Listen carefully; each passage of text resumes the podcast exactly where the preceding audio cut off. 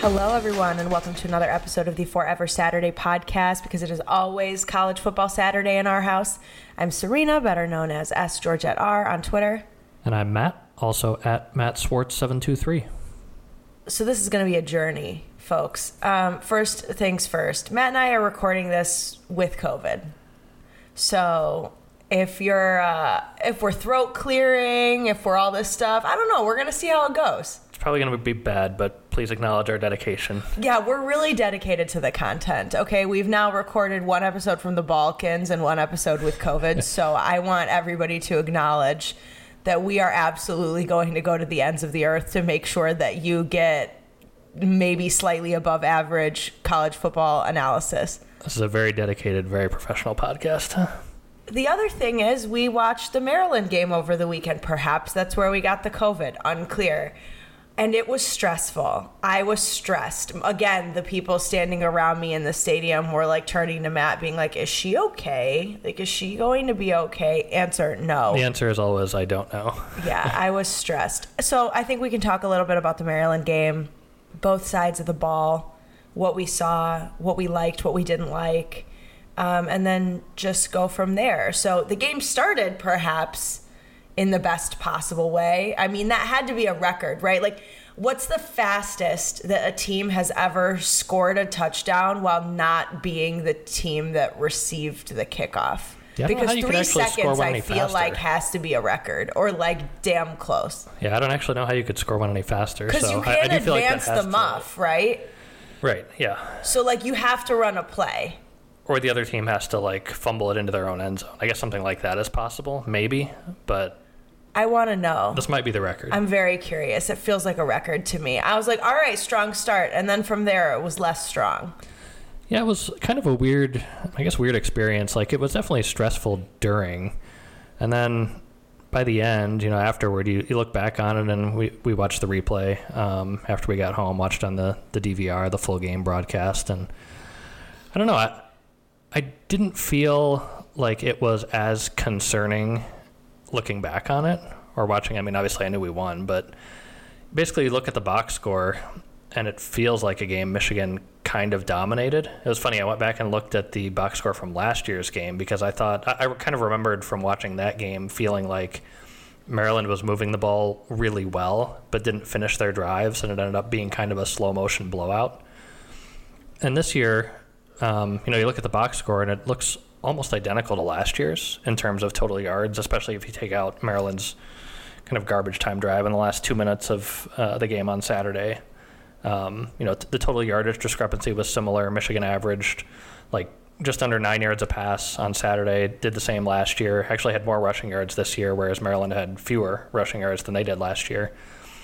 But it was kind of just a bunch of like high leverage plays that last year basically all went Michigan's way and turned a pretty reasonable outperformance into a blowout win. And this year was a pretty reasonable outperformance, but because almost all those high leverage plays went the other way in terms of finishing drives in the red zone, um, Moody missing a field goal, the CJ Stokes fumble that killed a drive. There were just a lot of little things that ended up making it a much different feeling game, even though the performance was pretty good, I think. Um, obviously, we'll dive into that more, but the uh, Bill Connelly SP Plus uh, post game win expectancy for Michigan in this game was 94%. And it didn't really feel like 94% for most of it. But again, when you kind of Was look it at the. 94? I thought it was 92. It's something in that range. It was somewhere in the low very 90s. high. Yeah, I think not 94, but it might have been whatever it was. It was pretty decisive. And uh, so, yeah, I guess I, I don't quite know how to feel other than okay. I mean, we came out with a win against what I think is going to be probably the second or maybe third best offense on Michigan's schedule this year in a game that they. It just depends on if Penn State is a fraud or not. Correct. we don't yes. know yet. We don't know if Penn State actually has a running game. It kind of looks like they do, but that's TBD at this point. But it is a, a very good Maryland offense. I think we would have liked to have seen the offense be sharper, but you know, again, take out the garbage time drive at the end, and you outgain them by about 140 yards. It was relatively decisive if you look at it in kind of a broad statistical sense. It was just the little stuff where they shot themselves in the foot a few times and made it more uncomfortable than it probably needed to be. So maybe we start there with the offense and talk about That's a good measured take. I, however, am not the queen of measured takes. so my like hot take version is like I have the alarms to sound. I'm gonna do like the flip side of your measured take. All right. Um, I thought the wide receivers. Well, let's start here. I think there are two problems with the wide receivers. You and I kind of sounded the alarm on this last week, and on the one hand, I kind of want to be like, I hate to say I told you so because like our wide receivers not looking as good as we think they are isn't exactly good for us. But honestly, I love saying I told you so. There's absolutely nothing I love more than being right.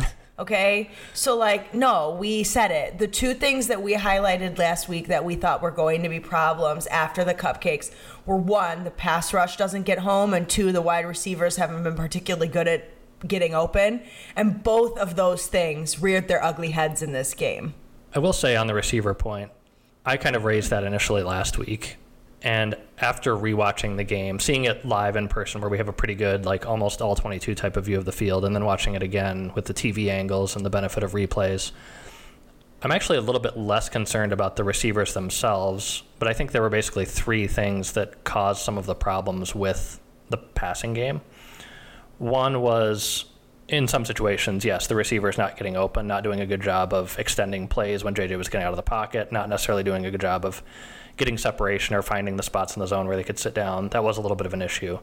The second one was I think there was a lot of attempts to push the ball down the field schematically. And with Maryland, the way they were playing on defense, dropping eight consistently, seven or eight on almost every play, that was always going to be difficult. You know, a lot of long developing stuff where there are several guys sitting 15, 20 yards off the ball. It's just going to be tough to throw into that.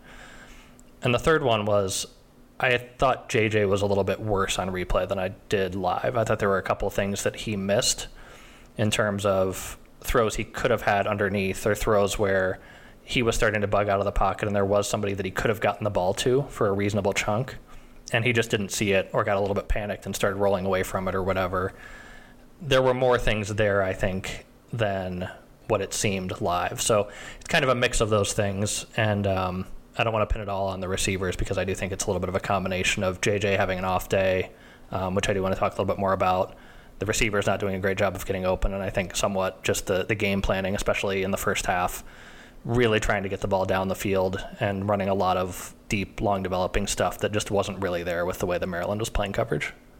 Yeah, I mean, I don't think that the receivers issue is all on the receivers. It I was just going to say, like in some respects it's okay, they're not getting open, they're not beating a guy down the field, which like Maryland's corners feel like corners that they should be able to beat. Yep. But there's also a component which I think you rightly identified of not scheming them open either and or like running scheme that like you know because like you said they were kind of pushing downfield wasn't going to work and with respect to the way that Maryland was playing defense there was a lot of underneath stuff to be had in this game it felt like it felt like they should have been running nothing but crossing routes over the middle of the field basically the entire fucking time, and that's not. This was really probably what a Cade McNamara doing. game to some extent. Yeah. With the caveat that there were at least four deep shots that were there for the taking, any one of which would have made this a much more comfortable win. And JJ was just a little bit long on every one of them. There was the one to Roman Wilson where I thought Roman Wilson was getting armbarred pretty badly the whole way down the field. And absent that, I think that throw was probably on the money and would have been a touchdown. But there were three others, uh, I think two to Roman Wilson and one to Andrel Anthony, if I'm remembering correctly, where he just put it a yard or two out of reach of the guy. Didn't quite put enough air under it. And um, he said afterward that this was the first game where his arm had really felt 100 plus percent this season. And so he probably just need to dial it back a little bit. I'm just too strong. Exactly. My yeah. arm's just too strong. It's too good. Sorry, I didn't. I didn't know what I was capable of. And what a fucking flex. to some extent, I mean, what we saw against Hawaii and UConn and, so, and just the general explosiveness in those games with the passing offense, there was a lot more margin for error. You know, if you've got a guy who's running two, three steps behind, like uh, Roman Wilson against Hawaii, that's an easy throw. You can just loft it out there, and there's no concern about it getting broken up. It doesn't have to be a perfect throw. In this game, the throws needed to be a little bit more perfect, and he wasn't quite on. I'm not particularly concerned about that, though. I mean, we've seen him throw that ball consistently well, both in small sample sizes last year and again in the early games this year.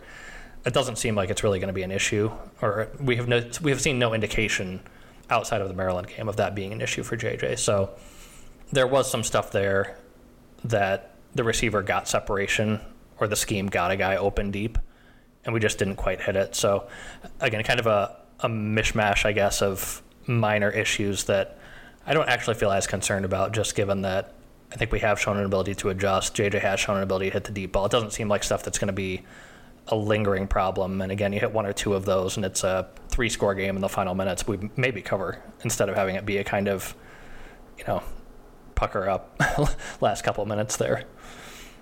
Yeah, I mean, I think that's right. A couple of other things, I guess, just general observations from the offense. You can't really talk about what the offense did in this game without talking about Blake Corum who was absolutely outstanding. Like in a game breaker way, he was out of control good. And he had to be because we were still missing Donovan Edwards. And like we said, you know, Stokes, they brought him in one time. He had a fumble. Um, it was not great from the the depth at running back right now. And it was very apparent that there was nobody really behind Corum that they trusted. I mean, Stokes had the one fumble, like you said, and then they took him out. That was his only carry. And then there was a later situation, I think early in the second half, where they have a third and four, and they run uh, like an ISO or an inside zone to Isaiah Gash, and he gets two yards and gets cut down. And then we punt from basically midfield. And that was another one where it felt like we were in a position where okay, we're moving the ball, we're moving the ball, and then all of a sudden you get this kind of weird play call, and that's actually another one that I want to talk a little bit more about. That was actually, I think, from watching again, an RPO where JJ should have pulled. Um, he had a couple not great decisions in that regard, but it's a walk on getting a handoff on third and four in the third quarter of a close game because you don't trust your true freshman and your running back one. You, you don't want to be pounding him 50 times every game. Like that's just not you can't really hold up like that. So yeah, we really did miss Donovan Edwards in this game. I think that was apparent, but uh, Corum was he was really excellent. I think this was pretty easily the best game of his career. 30 carries for 243 yards, eight runs of 20 plus yards, um, two touchdowns.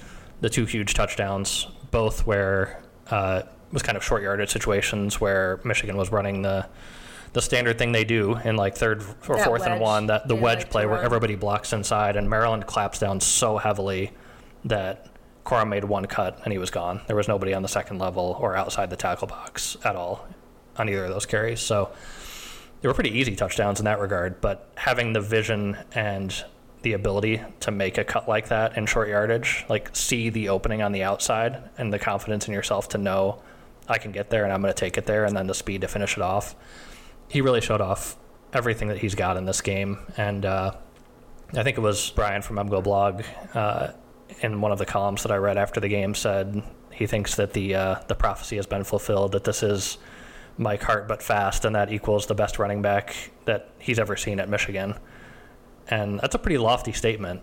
But that is bold. I, I don't know that it's wrong. I mean, over the last 25 years or so, the competition really at this point is is Mike Hart. I think. I mean, Haskins obviously was very good last year. You had like Tim Biakabatuka, um, Chris Perry obviously had a couple of really good years, but I don't know if anybody has the combination of things that Blake Corum can do. Any of those guys, you might have to go back to if it's not Mike Hart, Ty Wheatley. When you're talking 30 years ago, like Corum is really really good, and uh, we probably don't talk about him enough given all the quarterback discussion and figuring out what we're doing on defense with you know replacing Hutchinson and Ojabo. There's like other question marks on this team, and Corum kind of gets taken for granted. But he might be the best running back in the country, right up there with like Bijan Robinson at Texas. He should be in uh, in serious consideration for like first team All America this year. I think. Yeah, we're taking this opportunity to give Corum his flowers because yes. he absolutely deserves them. Full stop. We don't win this game without him. So we appreciate you, Blake Corum. We love you. We're giving you your flowers right now. Very much so.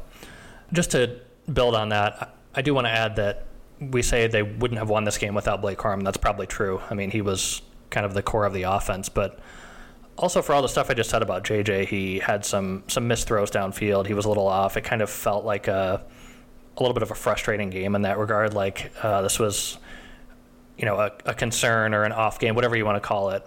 But I mean, just looking at the you know the stats from this game, kind of uh, again trying to divorce myself from the immediate emotions and the aftermath, and looking at it a little bit more uh, Good on objectively. you for being able to do that. I don't know how that works. I mean, JJ finished 18 of 26, 69%, eight and a half yards an attempt for 220 yards, two touchdowns, and no picks. Like, that's a pretty good game. That's but it felt like a bad game, which is kind of wild. I mean, that's a better game than, than Taulia Tagovailoa had. And I felt like we spent a lot of the game feeling like, God, this passing offense is just really tough to defend, and Tagovailoa's playing well. I mean, Joel Klatt was like having an orgasm every time he talked about Maryland's offense. Yes, yes, it was. And then you look at the box score, and it's like, okay, actually, JJ was was better than Tagovailoa was, and had a pretty good game. And if that's going to be his off day, where you know he's not quite hitting the deep shots, and he's not giving you a lot in the run game, and he's still finishing at close to seventy percent for almost nine yards an attempt, this is going to be a really good offense if that's his off day. Again, with the reasonable, measured take. Much appreciated. Because mean, I think that did not- measured, right? I did not have that take in me after this game. I was like panicking again. Well, and I think it was frustrating because we weren't finishing drives. We missed some of those big shots that could have been touchdowns and had chances to really take control of the game and didn't. And because of that, it was kind of stress building on stress, and it just didn't feel like we were taking advantage of the things that were there.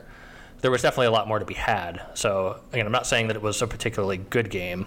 I'm just saying that it was better than it looked. I will say that that stat line is probably not representative of the way that that game felt for JJ just because I feel like he got a little bit lucky with the way that some of the mistakes that he made did not manifest in an impact on the box score.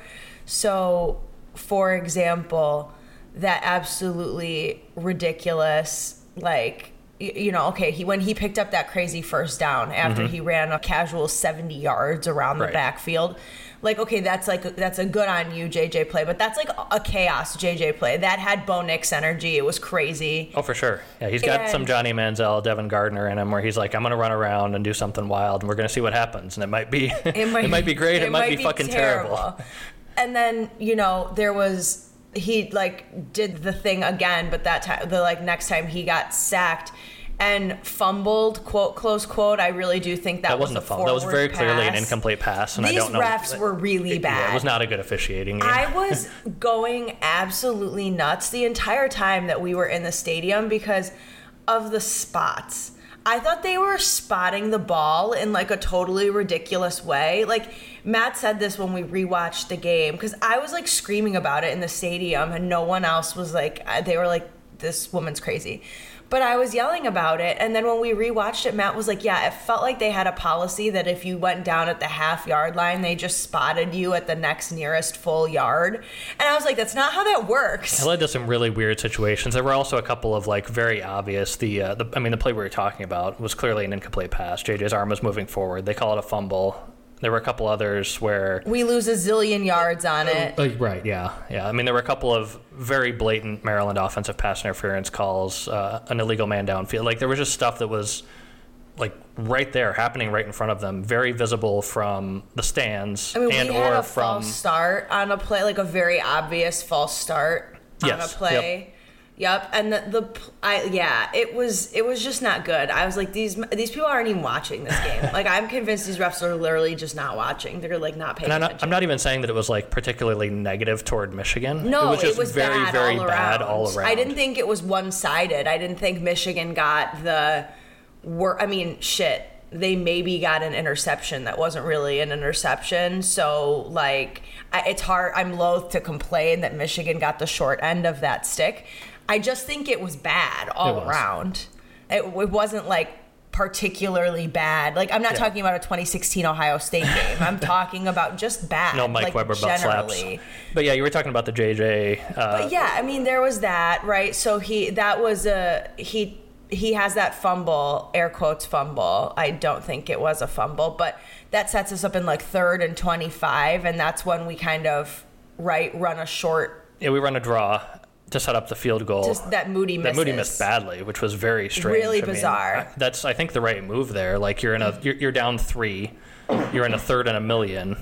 yeah, you run it to the middle of the field and you set up a makeable field goal for your Groza award-winning automatic kicker, and then he just shanks it. Like The way that I absolutely knew it in my bones that we were gonna miss that field goal. I Matt can vouch for me. I didn't watch it go up it's true. because I was like, we're gonna miss this. I it just it was the the juju was off. Like when you play for like this field goal, like it's just not gonna go. And I know that that's how it works. I've watched enough football that I've learned that that's what the karma says will occur. And so I knew it wasn't gonna go. I just knew it, and I was like, damn it. And then it like when it didn't go, I heard everybody around me, and I was like. I knew it.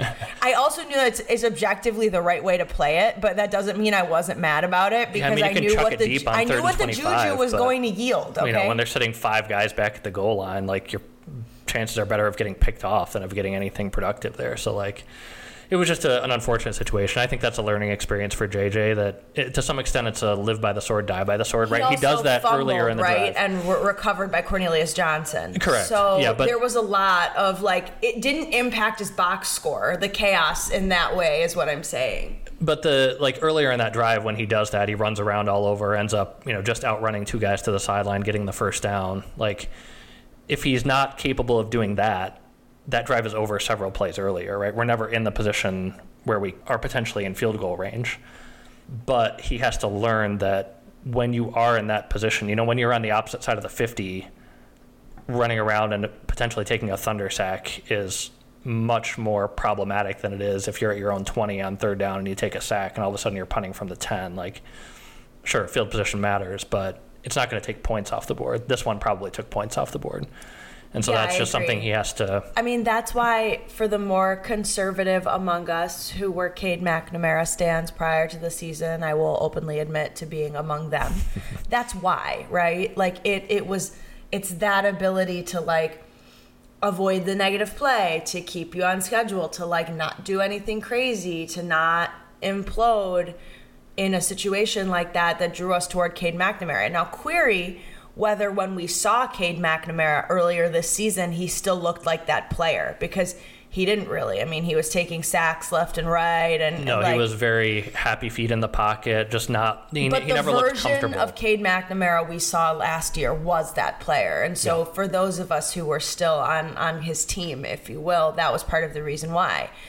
I do think that, especially in the second half, we saw.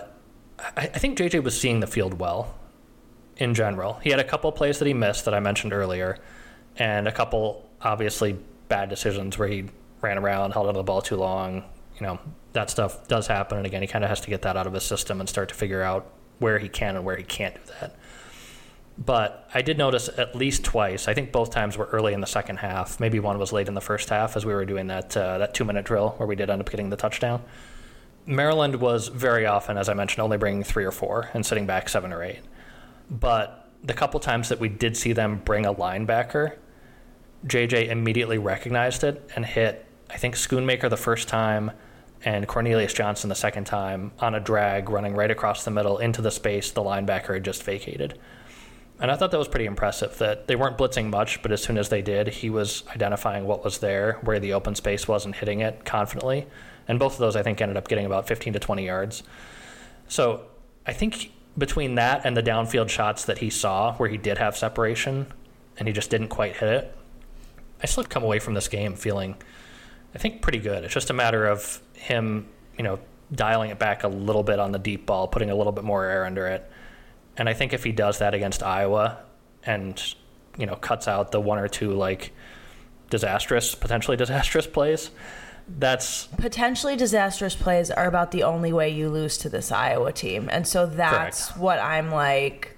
Uh oh. yeah, he's got to be a little bit cautious because about that defense is a that's I think the thing that really left me feeling a little uncomfortable is that I didn't think our offense looked that sharp against a not very good defense. No, it wasn't sharp. And the Iowa defense is very good. I mean, Yep. uh, hilariously, I saw this going around on Twitter yesterday. Um, they're first in the country in scoring defense and last in the country in scoring offense. That is extremely Which is Iowa. just an unbelievably funny statistic. So like, Yeah, you can't I make those a- mistakes against Iowa. Can't that like, and especially okay if you don't hit a deep shot, fine, we'll live if you don't hit a deep shot or two in that game. But like, we all know what the recipe to losing to Iowa is, and it's your quarterback implodes. Yeah. That's the recipe. It's like a zillion turnovers. You throw the ball into that stupid. Or you lose like three two. fumbles or whatever. Yeah, and like, and that's it. It's it. turnovers. That's it. That's it. And so it's like that he had this kind of chaos game going right into Iowa week. I think left a lot of us feeling uneasy, myself included. I do think we talked about this last year after the Rutgers game, which was really uncomfortable against a much worse team than this Maryland team. I said after that game, I kind of think we needed to have the second half that we had in that game, which was where we basically got nothing and realized that we couldn't just run it down people's throats all the time to figure out how to complement that effectively in the passing game with the outside run game. We had to learn that against Rutgers so that we could adjust against Wisconsin. Because going in and trying to do that against Wisconsin, if we had just obliterated Rutgers, would not have gone well. And I kind of think the same thing is true here, where we saw JJ be a little bit shaky, not recognize where guys were in the zone, or you know waited out too long, or you know just miss a couple things where he's got to be a little bit sharper, put a little bit more air into the ball. A lot of little things that he can do better, and I think he might have needed to have that game against a so-so defense to figure out for next week against Iowa, against a much better defense, what do I have? What can I do? What can I not do? And I'm hopeful that we'll see that play out. Obviously, TBD. you know, I would have also loved to have seen JJ, you know, again, not make a single mistake as we'd seen in the first three games, but realistically, that was going to end at some point. And I'm not that upset that it ended here, and we still And got to win and some learning City. experiences, right? And, No, and for hopefully, that's something that can carry forward into uh, the Iowa game. For sure. I mean, the best kind of game is a game where you win, but there's a lot of room for improvement. And Now, the best kind of game is where you just kick the shit out of somebody like Michigan State in 2019. well, I mean, yes, as fans, but from a coaching standpoint. but from a developmental Development, yeah. perspective, like this is the best case scenario for Jim Harbaugh and company. It's that you come out with a win, but you also have things that you've kind of identified as weaknesses, and you have the opportunity to remedy them. yeah, you have to have adversity in some areas at some point to ever actually grow in those areas. Right. And hopefully, this was a game And I'm that glad JJ it happened and now from. and Yeah, not in Iowa City. correct. So we can talk about. Do we have more on the offense, or do you want to talk about the defense? The only other thing I want to say about the offense is that the offensive line I thought was really good. I mean, we came out of this game averaging, uh, let's see, a little over six yards a carry, if you exclude sacks, um, about six and a half yards a carry. There was no pressure, which wasn't particularly surprising given the way that we talked about Maryland dropping they seven, were eight regularly. rushing Th- three. They also don't really Yeah. have much in the way of an individual pass rusher, so that was kind of it was not a surprise, but it was confirmation that okay, against a team that doesn't really have much in the way of pass rush, we can pretty much stonewall it and give them nothing. Because for the most part, they did. I mean, the only real pressure they got was in situations where JJ waited and waited or bugged out of the pocket, trying to find Or- something, yeah, and there just wasn't anything I mean, anything there. Coverage sack, sacks. yeah, Yeah. yeah. And then, um, you know, like I was saying in the running game, Corum was outstanding. The blocking was outstanding. The tight ends, even without Erick All, who it sounds like we may be without for the rest of the season, open question, but the tight ends were impressive. We saw in multiple situations Ryan Hayes, Zak Zinter, Trente Jones, guys who should not be able to move the way that Michigan's linemen do, pulling all the way around the formation to get huge sealing blocks for some of those Corum counters that he broke outside it was really impressive in that regard, especially on the rewatch where we were able to kind of appreciate everything that the line was doing or slow it down and get replays. I uh, yeah, I can't really say enough about the offensive line performance in this game, and that also gives me optimism that I think we kind of knew the run game was going to be good, but just seeing them absolutely hammer somebody consistently in a game where that was the way to win, they just kept doing it and kept doing it, and Corum never really never really faced a, a lot of you know situations where they're just uh, with stuff getting blown up in the backfield. It was a really consistent, impressive performance. Agreed. Cosign. And talk about the defense. Sure. So, like I said earlier, the problem that we identified with the defense is very much still a problem. The inability to finish, uh, like a pocket collapse, essentially. We were seeing that time and time again where we got so, so close to Tagovailoa and couldn't actually bring him down. Um, Yeah, we didn't actually have a sack against Tagovailoa, and I will say, rewatching, kind of the same way on the offense. I felt like the defense actually got there and had a few more impressive pressures than I had realized live. And he did a really remarkable job a couple times of feeling it or you know, having a guy get his hand on him and being able to like squirm away with uh, with footwork basically or with kind of a a quick little adjustment in the pocket that I don't think most college quarterbacks can do. So I'm not sure how worried about that to be. I do think it's going to be a lingering issue in the sense that we still don't have guys who are consistently getting around the corner at seven or eight yards and being able to pressure. It is, I think, uh, I think there's just a kind of realistic acceptance at this point that we have what we have. You know, we're seeing a little bit more of Braden McGregor, seeing a little bit more of Eyabi Those guys have the potential to be there, but they're not really there yet. So most of what we're getting is kind of squeeze the pocket, don't get out of your lanes, try to force a tough throw more so than you know we just don't have a, a Hutchinson or Ojabo who can get there right around the edge and, and bring a guy down by himself. That has to be something that's more schemed up and a little bit more of a combination of coverage and pocket pushing from the interior. Yeah, the other thing I'll say is in the run game, I was also a little disappointed by the defense, which is to say, I felt like Maryland was just getting like a few too many yards on every single one of their carries. Like I didn't think the tackling was particularly good. And I also felt like it was one of those situations where, you know, a year ago when somebody is running the ball on Michigan, it's like, okay, when you stuff them up, you stuff them up and they get two. But now it was like even when a run feels stuffed up, they get four and not two. And that adds up over the course of a drive. It makes getting that first down all that much yeah. easier. So I felt like there was a lot of that where like every single time I looked up, and unclear if this goes with my theory about how bad the refs were at spotting the ball because these things might be related. But I felt like I lo- like every time I looked up, it was like oh, they ran on first down, and I thought they had plugged it up well, and then the guy either escapes or just like gets enough push to fall forward for more than I'm used to them being able to fall forward for, yeah. and then it's second and five instead of second and eight, and that's a huge difference. I think we should point out that Maryland averaged 3.8 yards a carry in this game, about four if you adjust for sacks, and they came into this game averaging nine yards a carry. And that I makes think me feel better. it should.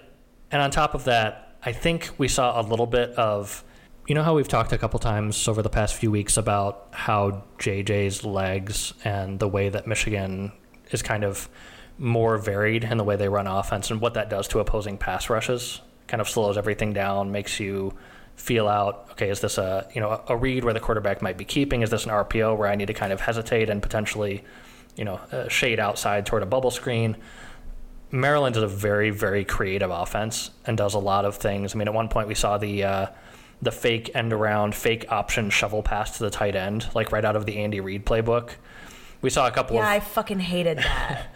I mean, I loved it, but I fucking hated it. Yeah, I mean, that's wild stuff. The the touchdown where um, I can't remember who the receiver was. It might have been Rakim Jarrett who caught the touchdown where uh, they ran crossing routes and somebody ended up coming wide open in the side of the end zone that one was it, it was crossing routes, but also the guy runs right to the middle of the field at the goal line, sits down like he's going to be there for a check down, and then as the Michigan defender is approaching him, he then immediately takes off again and starts running, continuing the crossing route that he was on originally.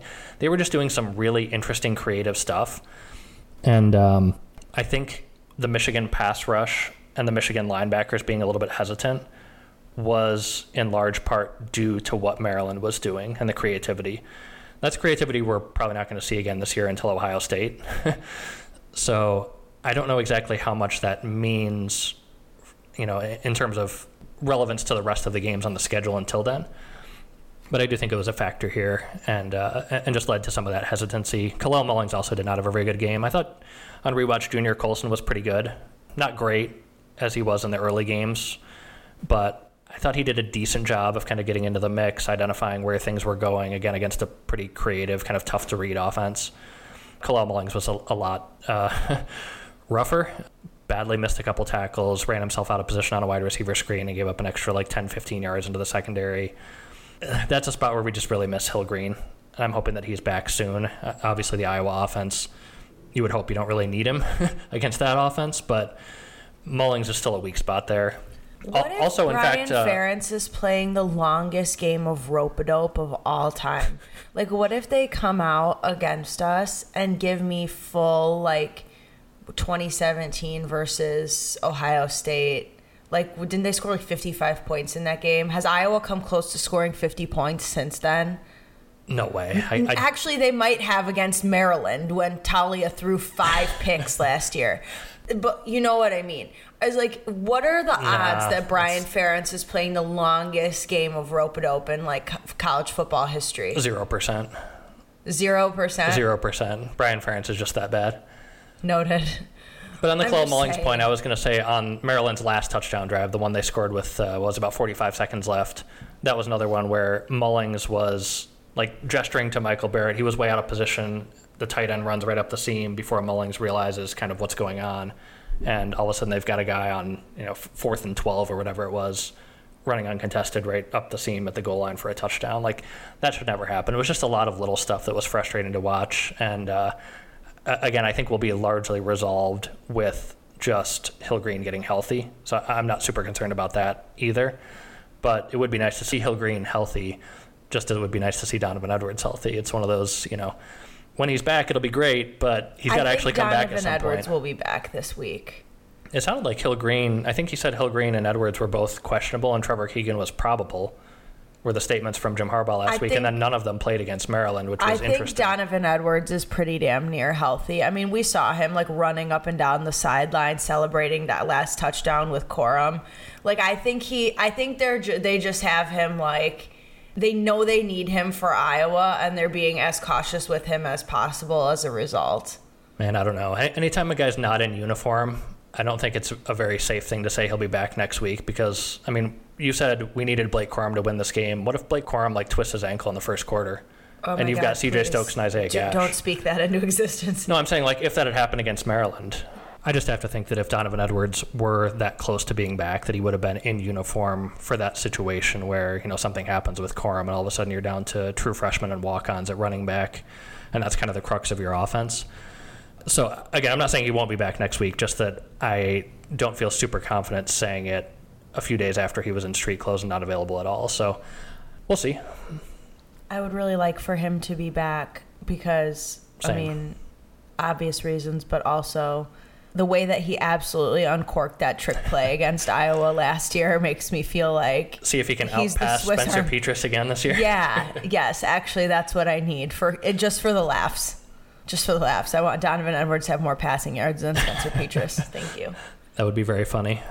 Um, we should also spend a little bit of time on the secondary. I got to say, the secondary was They very slapped. impressive. Yeah, they absolutely slapped. DJ Turner wears a binky and mouth guard, and I think that's the coolest fucking thing I've ever seen. I think we need to be talking about like DJ Turner, potential first round pick, because he's playing at a borderline All American level, and if he runs the uh, sub four four forty that Harbaugh claims he might, he could be a first round pick. I mean, he's he's big enough, he's got the athleticism, and he is just uh, he's become a really really excellent player. And then Gemon Green too. I mean, they took a few deep shots at, at Green, and you know, just trying to get something down the field, and there was not much there. Every one of their deep shots was just completely contested, blanketed by either Gemon Green or DJ Turner or, or Mikey a couple times. Mikey Sainristil, oh my God, like He's a revelation. every week he looks better than the previous yeah, week. Yeah he slaps too. But yeah, it was it was impressive. He impressive. did get pretty badly out of position on that one play. Do you know which one I'm talking about? Where he was like kind of under the receiver. Do you know what I'm talking about? Yeah, there was the one. Um, I think it was maybe early fourth quarter when Maryland was driving, and Tagovailoa rolls out to the left and ends up hitting a guy up the sideline, and that was one where Mikey was in a deep zone on that third of the field, and there was a receiver coming across in front of him, and he stepped up on that guy, and in doing so, left the guy behind him open. And I think that might have been Maryland's longest passing play of the game. So that was just, uh, I, I think, a little bit over aggressive on his part, or a little bit of, um, you know, lack of maybe just you know inexperience to some extent in that role. Even though he does not look very inexperienced most of the time, occasionally stuff like that pops up. But again, you hope that he keeps getting better as he sees more of those things and gets more experience. And No, he slaps. He likes to like get after it too. oh god, yeah. Like he's out here like hitting motherfuckers. Like he's. he's I think crazy. twice he blew up receiver screens, just going right through a block. Um, he had the sack late in the game on, uh, on on Maryland's backup quarterback, whose name I've already forgotten because I don't know. Oh, Billy Edwards, that's his name, obviously. but You anyway, could have just made that up for all I know. Like it sounds vaguely familiar. Like I, I just watched this game last night. I don't know, but like for all I know, you could have made that the absolute fuck up, and I would be none the wiser. Uh, but yeah, Mikey's become a really excellent player. May- maybe draftable. Mikey Sainristil might be draftable. The safeties as well. Don't want to sell them short. R.J. Moten with an incredible pick for for all the uh, almost ints that we've seen from our safeties over the last few years. Balls that just hit guys right in the hands and they couldn't come up with. And then at a huge moment in this game with Michigan up a touchdown, he comes flying across, tips the ball up to himself, dives and, and brings it in just off the turf. I mean, that was one of the best plays we've seen, I think, from RJ Moten. And uh, Yeah, that was great. I was happy for him. happy for him and, and happy for us at that moment. To I- I mean, that was really the kind of turning point where we went from, for quite a while there, had been a one score game with either Maryland or Michigan ahead. And that was the point where Michigan went from up a touchdown to up two scores. And uh, Maryland really never um, closed the gap from there. So huge play from uh, from RJ Moten. Um, and, and just coming back real quickly to your point on the defense overall, I thought the defensive line was pretty good in the sense that they didn't really get knocked off the ball. I mean, sub four yards a carry from an offense like Maryland's is uh, a reasonably strong performance. Mazi Smith ended up with eight tackles, which is a fuck ton for a nose tackle. Chris Jenkins had five tackles. Uh, all in all, I thought the uh, the defensive line was pretty good. Just to your point, they don't have the guys right now who are really able to get organic pass rush. So it's a lot of kind of pushing the pocket, trying to create pressure without necessarily getting sacks. But I still feel really good about the run defense, honestly. Uh, again, with the exception of Kalel Mullings, who I think is is not that's a temporary situation, basically. But we saw a good amount of Mazi Smith, Chris Jenkins, those guys blowing up run plays. Mason Graham had a really impressive play where he did something similar to what Mazi did a couple times, where he just swam right past the center and blew a play up in the backfield. So The one thing is, even when they do do that, though, they periodically don't actually get the guy down, which is the hard part. Like, I feel like, who was it that, like, absolutely, he had, like, a swim move. He, like, blew the guy up, but he, like, wrapped him up, but not entirely. It- it was like, stepped Benny. through it. was Rayshaun Benny on a third and two situation where it should have been a fourth and four and a punt, and instead the uh, the running back kind of just threw momentum, drags him forward a couple yards to get the first down. Uh, again, a very generous spot. I'm not sure he actually got the first down, but that was a play where with a defensive tackle coming through and, and meeting a running back head on, you don't expect three to four yards after contact. And I think that's just a, a young guy not really making a good fundamental tackle, like getting low and bringing him down. Yeah, he was too, he hit him too high. But, But man, between do I you mean, like what my description, by the way, do you like what my descriptions of these plays are like? I'm like, it was the one where the, uh, you know, the guy did the swim and he got past him, but he didn't bring him down. And it was like he, and you know what I'm I know what talking, talking about. about, Like, yeah. what the fuck? I'm like, I'm like giving rough outlines of actual football. And you're like, yeah, I got it. Oh, Mikey, yeah. that, thank that you. one play where the guy got That- open on the. yeah, the one play where Mikey was like under the receiver. Like, what am I saying? Why You're not you- giving me a lot to work with here, but I'm blaming the brain. We'll figure it out. I'm blaming the brain fog. Okay. stupid COVID. God, I'm not sharp. Okay, we're doing it anyway. But yeah, I'm giving you like the most ridiculous, just like rough sketches of, of things that occurred in this football game. And thank you very much for being able to identify them despite my deficiencies, because I don't know what that is. I got you covered. Um, But yeah, I think it, this was sort of confirmation to me of some of the things that we suspected, which is very good run defense, especially in the interior. Not having Nikhai Hill Green is a weak spot there. Hopefully that is immediately resolved when he is healthy, and, and hopefully that is uh, soon, maybe this week. And the edge rushers are still lacking a guy, and that's going to be a little bit of a a a little bit of an issue with the caveat that the way the defensive backs are playing, that does make up for a lot of the, the lack of pass rush. I mean, if you just can't go downfield because every guy is in stride, in phase with his man trying to get deep, and against probably the best set of receivers we're going to see all year until Ohio State, that's uh, that's a, Yeah, a significant it is. mitigant. It is. No, that definitely helps, and I'm not going to doubt that. But also, I feel like even the best corner or the best secondary, like they can cover for like four, five seconds. Oh, sure, But if yeah, I you mean- can't get a guy down after five seconds, six seconds, which sometimes we do not do, Yeah, we did see that happen. a even the couple times. secondary isn't going to hold up that long no matter how good it is and Totally so agree. from that perspective like yeah it certainly helps that your secondary can hold up in coverage you don't need to be able to bring a quarterback down in two and a half seconds or less aidan hutchinson style if your secondary can hold up but you still need your guys to be able to get them down in five seconds six seconds, whatever amount of time that your secondary has bought you. And I'm still not sure that we're quite seeing that even. And that's, I think, the part that's worrisome. Yeah, that, that's still a weak spot, and I think that is why we're seeing. Um, I, I believe Braden McGregor has actually started the last two weeks, and we've seen. Uh, I mean, Harbaugh specifically said after this game that Okie is going to be getting more snaps every game because those are the guys who have that ability to actually get around the edge and, and finish those plays. They have not consistently finished them yet. Both guys have had a couple plays the last two weeks where they've had their hands on a quarterback and haven't quite brought him down. But also, these guys I think are relatively raw in terms of playing time, especially at this level when you're talking about Okie. So, I think there are opportunities to have that, but I also suspect that I mean, it's not even a just suspect. Like there is no Hutchinson or Ojabo. Those guys are not walking through that door, to use the uh, colloquial term.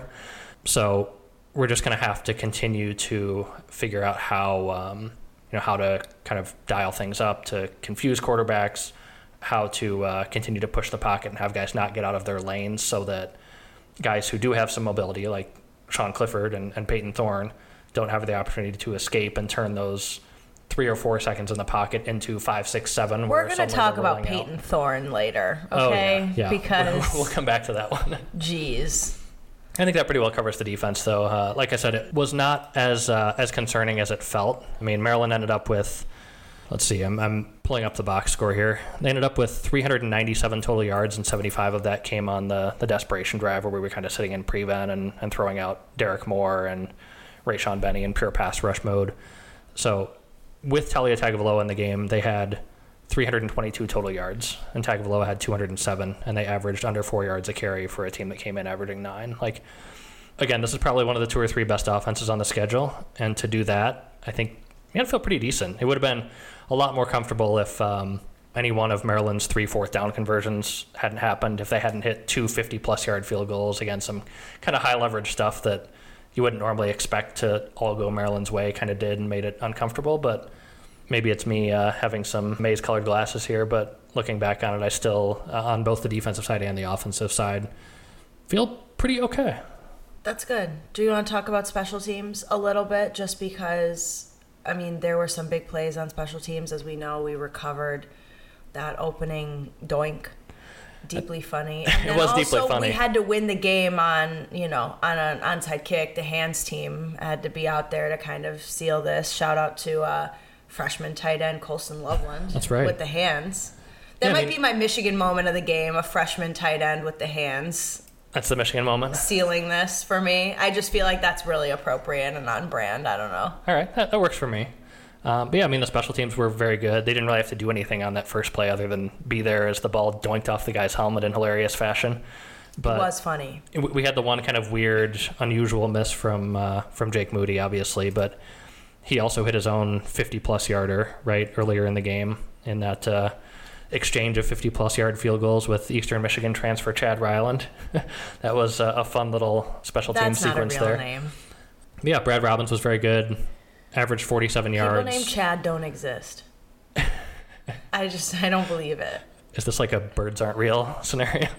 Yeah, okay. Chads aren't real. That can't be real. Chads aren't real. I hope no one named Chad listens to this. Maybe they do. You're the only real Chad if you're listening to this. That's right. Uh, I mean, outside of the one kind of weird Jake Moody miss, it was the usual excellent special teams performance all around. So, more confirmation that special teams are very good. Jake Moody, please don't miss any more 42 yarders, and uh, we'll be good. Okay, so now I get to talk about Iowa again. Oh boy. All right, let's talk about Iowa. Ooh, is that really a thing we want to do? Hang on, throwing on my hazmat suit real quick. Yeah, that feels right. I've decided that, you know, we got COVID and that's actually the juju has been used already. There's no juju left. Wait, the juju- bad juju has been used on us getting COVID? Is that Correct. what you mean? Okay. That's what I mean. I'll go with that. Kinnick has no juju left to give. I like the way you think. It gave it to us instead. No, I mean, we're going to Iowa City. We all know what this is, right? This is a mean, it's what very you said good earlier. defense and an absolutely horrific offense with precisely one tight end and no one to throw the ball to that tight end. That's Iowa. We know this, right? I mean, is that not what Iowa is? Is that not what Iowa has been for like literally ever? Yeah, I mean, this is a team that has scored, I believe, if I'm counting correctly, six offensive touchdowns this year in four games against all pretty bad competition. I mean, South Dakota State, no offensive touchdowns. Iowa State, one offensive touchdown off a turnover that started uh, a drive inside the Iowa State 20 yard line. Nevada, which is one of the worst teams in the country, they put up 27 points. What an explosion.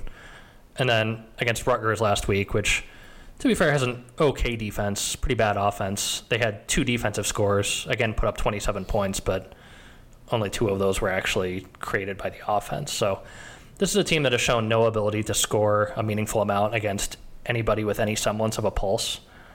I don't know how they do it against Michigan, other than, like we talked about earlier, it has to be the Michigan offense giving them opportunities with basically turnovers or other catastrophic mistakes. if you don't point the pistol directly at your foot, you should probably be okay.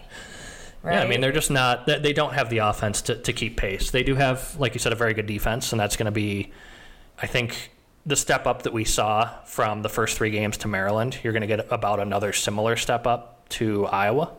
So it's, you know, you're definitely ramping up in that regard. Might be the best defense Michigan plays all year.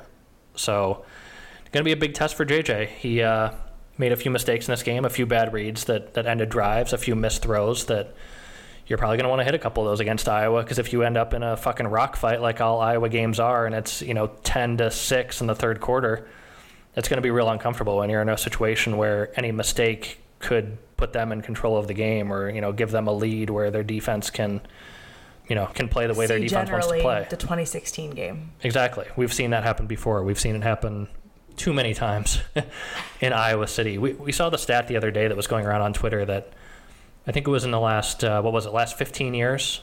Iowa has played six home games I against. think since like 2008, maybe it went back to 2008, and Okay, they're like so- five and one. so yeah, 13, 14 years, whatever it was. Yeah, in the last six games against top five teams at home, they are five and one, which is really remarkable. I mean, again, top five teams we're talking about here, not top 25 or something like that, where you can pick some arbitrary number and say like, yeah, okay, those were okay teams, but not actually that good.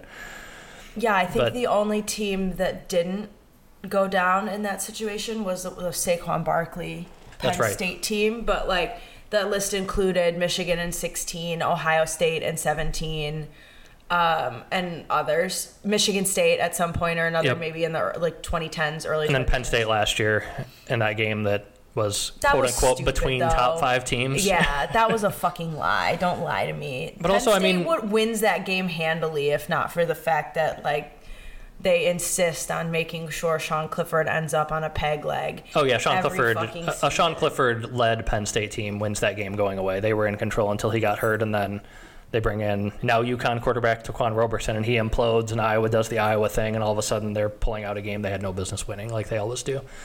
But also, Michigan hasn't won in Iowa City since 2005. I mean, this is just like I think it was Harbaugh who said this is a place where top five teams go to die, and it's it's right. It just has that cabin in the woods, weird vibes where like you go in there and you just forget how to do everything that you're good at, and all of a sudden. Iowa's winning a stupid game, and you're like, "How the fuck did this happen?" I'm refusing to believe it. I'm not buying it. There's no. It's there's okay, so no s- such scale of one to ten, what's your level of concern for this game? four. Four, okay. I'm going to go a little bit higher, but I'm going to say six because I've seen this Iowa offense. And It's fucking bad, dude. It's fucking bad. There's no reason. Absent you, absolutely, like dropping a grenade on your own fucking foot. I I don't know. I like what. How are they going to score points? they're not. You could win this game three to nothing. I don't give a fuck. How are they going to score points? There's no way they're putting up more than like 10 points on purely like offensively created drives. We scored 42 points on this Iowa team last year. 42. And I mean, a lot went and right in that game. better. They were better then. Well, their defense was probably about the same, Like, but their I offense just- was worse. Their I mean, their offense is- is worse now, yeah, It's yeah. presently worse. Correct. I don't understand how this is supposed to work. I understand that there's no Hutchinson now and the defense is different, but also Iowa's game plan last year pretty well mitigated Hutchinson. Um, they they really did a lot of like to the extent that Iowa was passing, which like Iowa's nominally passing the football. I don't know that they can actually pass the football, but like to the extent that they were passing in the game last year, it was all fast. It was like dink and dunk, like a ball out in one second. Well, the only real passing game Iowa has is basically bootlegs to Sam LaPorta, who's a very good tight end. But if you can take him away, which Michigan started doing by just bringing a guy off the weak side in the second half of that game and saying, if you want to run bootleg, Petras is going to turn around to somebody hitting him in the fucking face. So good luck getting a good throw off. And as soon as they did that, Iowa died. That was just the end. they had nothing from there on out. And again, this Iowa offense looks worse. So if you can figure out how to largely take away Sam LaPorta, again, it would be nice to have Hill Green for this game because I think Mullings is just still a weak spot there at linebacker, and that's an area where I don't expect Iowa to do a lot. But tight ends against linebackers, you want to make sure you have your uh, your guys in position. Um, yeah, I just I, I don't know what they're going to do offensively. I, I do think Michigan's probably going to get clogged up and face some real tightness in terms of ability to run the ball, um, in terms of windows to throw into, just more so than we've seen this year. So And we saw that in the first half of last year's Big Ten championship game with Cade. Like Yeah. he definitely looked tight to open that game, but once that game got to fourteen nothing, it was over.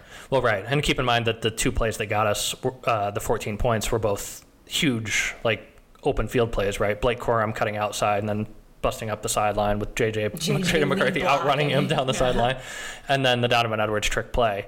But it's tough to just kind of chunk, chunk, chunk against Iowa. They make it really hard.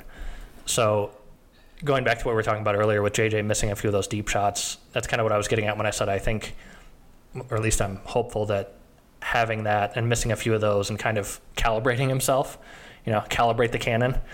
Like if he does that and he hits a couple of those in this game, that should be enough on its own, right? Even if the rest of the offense kind of bogs down. Yeah, I agree. I just the thing about it is this is a game that like if you just took the like gave me one of those blind tests where they like take the name it's like team A, Mm-hmm. team B and you didn't tell me this was Michigan, Iowa, and Kinnick, my concern level would be literally zero. Well, yeah, because I'd probably think it was Rutgers the or four a shitty Indiana is team. literally all a result of the fact that, as you know, as Harbaugh and others have said, that Kinnick is where top five teams go to die. That that's what the four is for, right? Because it's just like I, I don't. It, Maybe we've exercised that. I mean, we kept saying that with Ohio State. We also keep saying it with Michigan State, and unfortunately, that has continued to be true. That like nothing else actually matters. You can't look at it as Michigan State in, a vacuum as just you know blind Team A, because Michigan State is always the best possible version of Michigan no, they're State the monsters Michigan when they show Right. up to play Michigan. It's fucking stupid. So I don't think we've completely exercised those demons, but I'm hopeful that with what this Iowa team is, man, I, yeah, it, it's it will take a lot to have gone wrong offensively, I think, or defensively, I guess, and or you know both for Michigan to lose this game. And uh, to be fair, I've said that before, and Michigan has lost those games to Iowa teams that were not very good. But you know, it's also kind of hard to look at it logically and say that's what I think is going to happen when Michigan has an offense and Iowa doesn't. Fair point. I'm sure it will be a grind, though. I mean, just looking back at last year's box score, um, Blake Corum had the the 67 yard touchdown run that we were talking about just a minute ago, and across 21 other carries between Haskins and Corum, they had a combined 63 yards, so three yards a pop. It's not a lot, and uh, again with this Iowa defense, I'm sure they're going to make it kind of a congested mess in the interior where it's going to be tough to you know really lean on the run game the way you want to. So, you know, looking at the uh, a couple of the advanced stat sites, one is uh, CFB Graphs, which does like advanced box scores. They predicted a score for this game of 17 to three, which would be disgusting, but. I'll take a, a 14 point win by uh, by any metric, and then um, SP Plus has Michigan 28 to 18. So that's that's more in line with the Vegas spread, which I think as of this morning was nine and a half. Michigan by nine and a half. But if you kind of split the difference between those, you come up with something in the range of what, like Michigan twenty four to ten, which feels generally right. I think. Yeah, that feels right to me. Again, if it's a two touchdown win in Kinnick with all the nonsensical bullshit that's happened there, especially to Michigan over the years, I will uh, take that going away. So we'll see what happens. You want to talk about Michigan State? Yeah, I'm here to talk shit now. I've been seeing you just corner with Serena.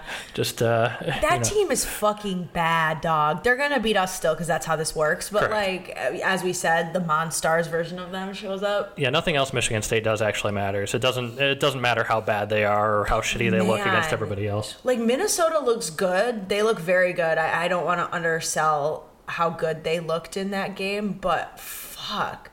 Michigan State got their ass beat. And it's genuinely very concerning to get your ass beat in two consecutive weeks. Is that concerning? I was going to go more with like hilarious. I mean, I'm not the one that's paying $95 million for this, so I guess it's funny Touche. to me. No, it was very funny, and, But it- and that game your was pocketbook, I, that I'd game was over immediately. I mean, at one point, I think it was late in the first quarter. It was seventeen nothing Minnesota, and yards were Minnesota two hundred and twenty seven, Michigan State one, singular one.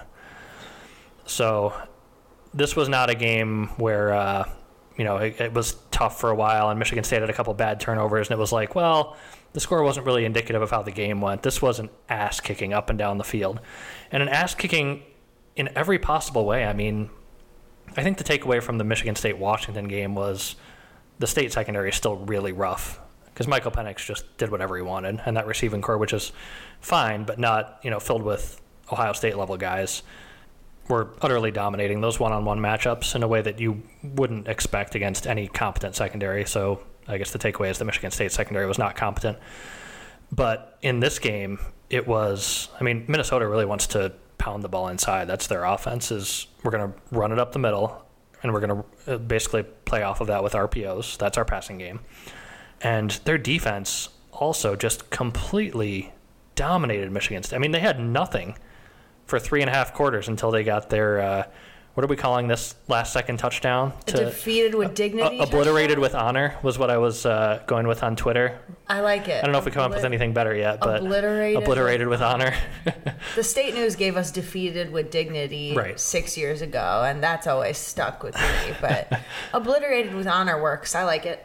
yeah, but it, it was comprehensive, and yeah, and Minnesota's probably pretty good. Has to be the favorite in the West right now, with as good as they look all around. Between Mo Ibrahim coming back fully healthy, looking fantastic. Uh, Kirk Ciarrocca has come back as offensive coordinator, and with that, Tanner Morgan seems to have kind of found the rhythm that he had in 2019 when he looked like a good quarterback before he kind of you know collapsed uh, when Ciarrocca left for Penn State.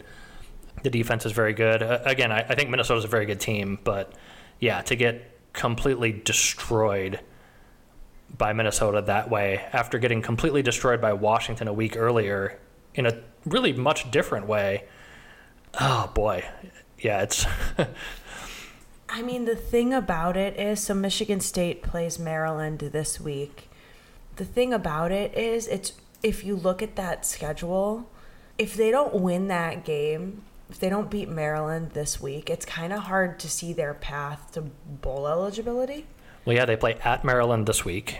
Then they have Ohio State at home, Wisconsin at home. Who, Which to be fair, Wisconsin feels like the most winnable of them. might be the most winnable. Wisconsin can't throw the fucking ball on you. then at Michigan, and then they finish the season at Penn State. In between, they've got Illinois, Rutgers, and Indiana. But you're going to have to beat two teams that you shouldn't, right? I mean, right now you're sitting at two wins, two and two, and the next four games you're probably going to be underdogs in all of them, and you're going to be underdogs at Penn State to end the year I mean, unless the something FBI disastrous happens at Penn State. as an underdog to Maryland too. I mean, Maryland's a seven and a half point favorite. Yeah, no, that's what I mean. Maryland, Ohio State, Wisconsin, Michigan, you're probably underdogs in all those games. And if you lose all of them, Penn State, like you have to win out to get to bowl eligibility, and that includes at Penn State in the finale, which that's certainly not a game they're going to be favored in unless something really weird happens between now and then. So, yeah, Michigan State's got their work cut out for them to uh, to be bowl eligible, which is very funny in a season after they uh, you know, got outgained on the year, went 4 and 0 in one score games, and then gave their coach a $95 million contract extension.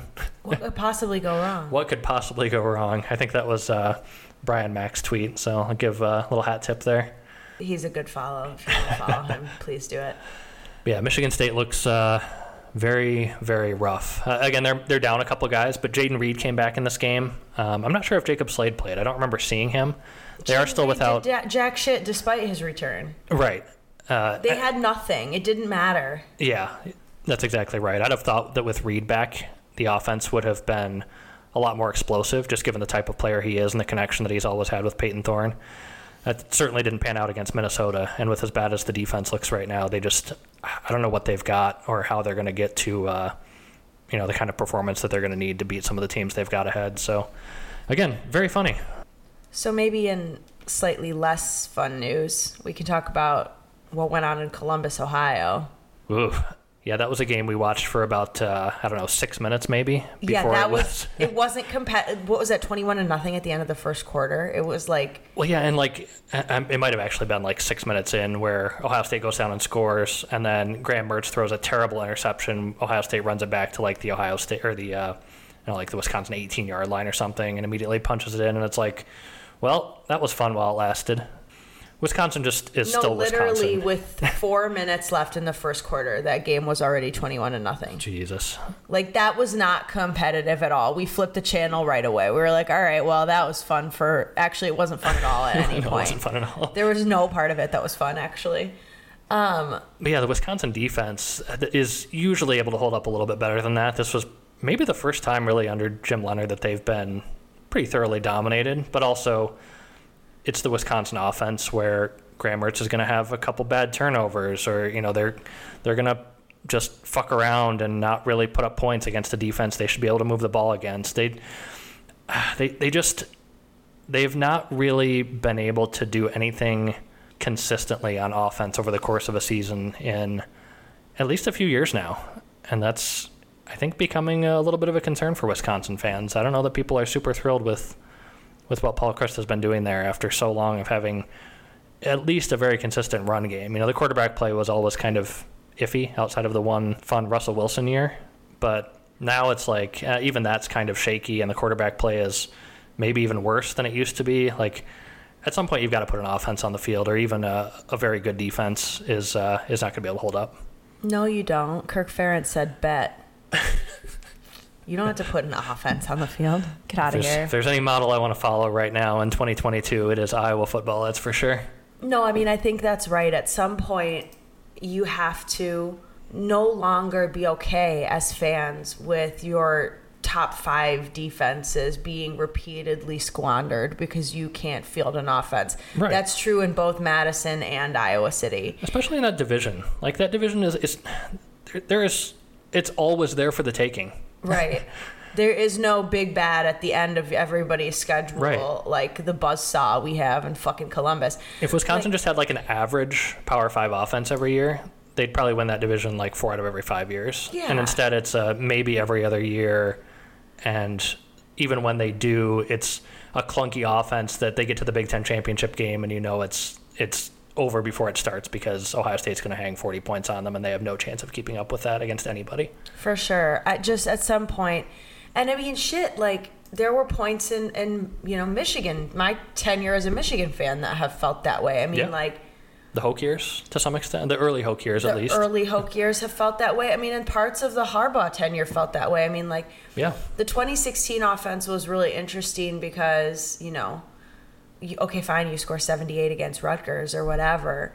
But like there were points where that like that offense did not look that smooth the rest of the season. It didn't look that smooth in Columbus. It didn't look that 2016 and 17 both. I think 2017 we ended the year with the number one SP plus offense and we're eight and five mean because defense? the uh, we were number one SP plus Certainly defense. the, no, number one SP plus and we ended up eight and five because the quarterback play was just a fucking disaster all year. And Right. at some yeah, fortunately for us, we have mostly resolved that. You know, over the last few years, the offense has kind of been taking steps forward where certainly last year was good enough to win the Big Ten, and this year it appears that it's taken another step forward. So we're kind of seeing the modernization and, and culmination of attempts to do that from Jim Harbaugh, whereas Wisconsin, if anything, seems like they're headed in the other direction. I mean, in fairness to Paul Chryst, I do think he's trying, right? I mean, he went out and he kind of like, I mean, he literally did exactly what Jim Harbaugh did. He was like, "I'm gonna go find me a Ravens coordinator to like, like." I think he's trying. I just don't think he's succeeding. Well, I thought we were to see more of like that modernization. That I mean, what's the point of bringing that guy in if you're not bringing him in to do some structural things that you know get you closer to that? And man, I, again, I only watched six minutes of that game, so maybe there's uh, more there that I'm not seeing. But they put up 14 points against Washington State and gotten blown off the field by Ohio State, and their offense doesn't really look to me like anything different from what it's been the last couple of years. So I don't know. Maybe they've just got some uh, some things to figure out, but I am very skeptical that Wisconsin is ever going to uh, to figure that out again under Paul Chryst. And speaking of really bad offenses, Jesus Christ, Northwestern.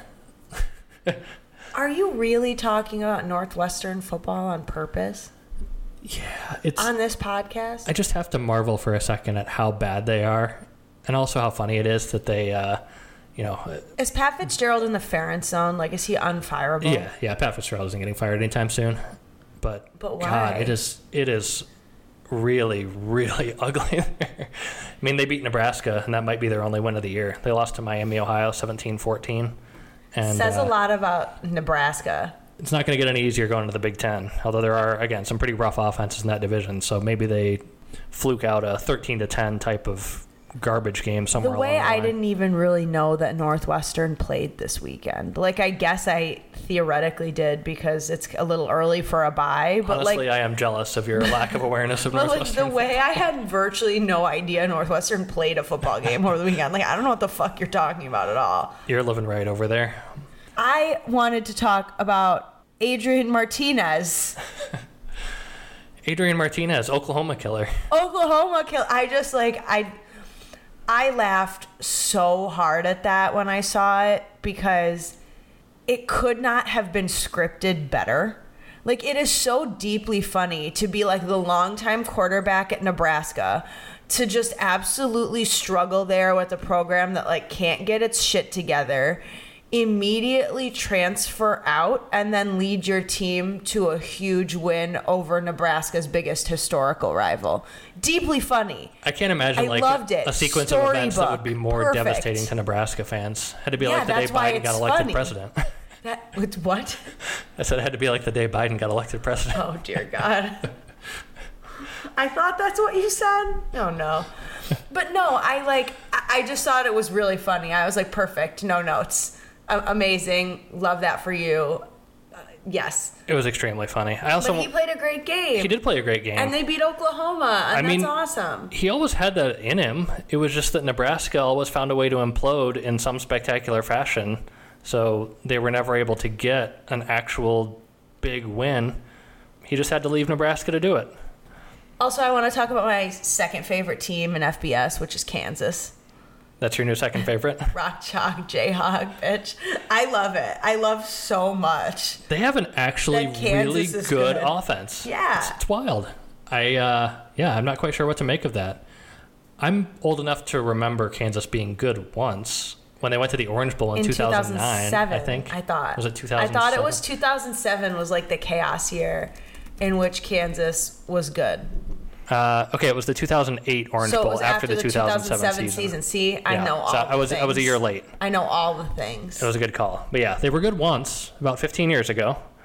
And it appears that they are actually good again. I don't know if they're Orange Bowl good, but it's a fun offense. And they are 4 and 0, and they've got uh, a couple winnable games coming up. I was saying this last week that they could be 6 and 0 going into Oklahoma week. That could be another uh, another game day opportunity. It's not in Lawrence, which is sad because Lawrence should I get a game wanted them to go to game day, uh, to have game day in Lawrence so bad, but also Nebraska. Stay away from Lance Leipold. Yeah, fuck off. Shut Let Kansas have their fun for like 5 minutes. Stop it. Fuck you. Get away from him. Like, don't you dare. I wanted to talk about Wake Forest. Poor Wake Forest. They have s- they just can't clear the Clemson hurdle. Like Clemson is so much more talented than them. It's not like you know, it's not like a Michigan Ohio State thing where they've like been there and they've had so many opportunities to win. Like Clemson is usually just that much better than them. But this year like they had the ch- and they had that game in their grasp I think the uh, post game win expectancy for Wake Forest was uh, like 73% or something like that. Like they outplayed Clemson. They deserved to win. And they just come up like one fucking play short in double overtime. They just can't can't get past Clemson. And that's unfortunate because again, Wake Forest has been like pretty good for a long time and has never quite been able to get over the the hump really uh, of achieving what they almost could. And we're Dave Clawson fans in this. And Clemson's not that good. So like this is a couple years in a row where it's like, oh, this Clemson team is like kind of beatable. This is a, a real opportunity for somebody to knock them off.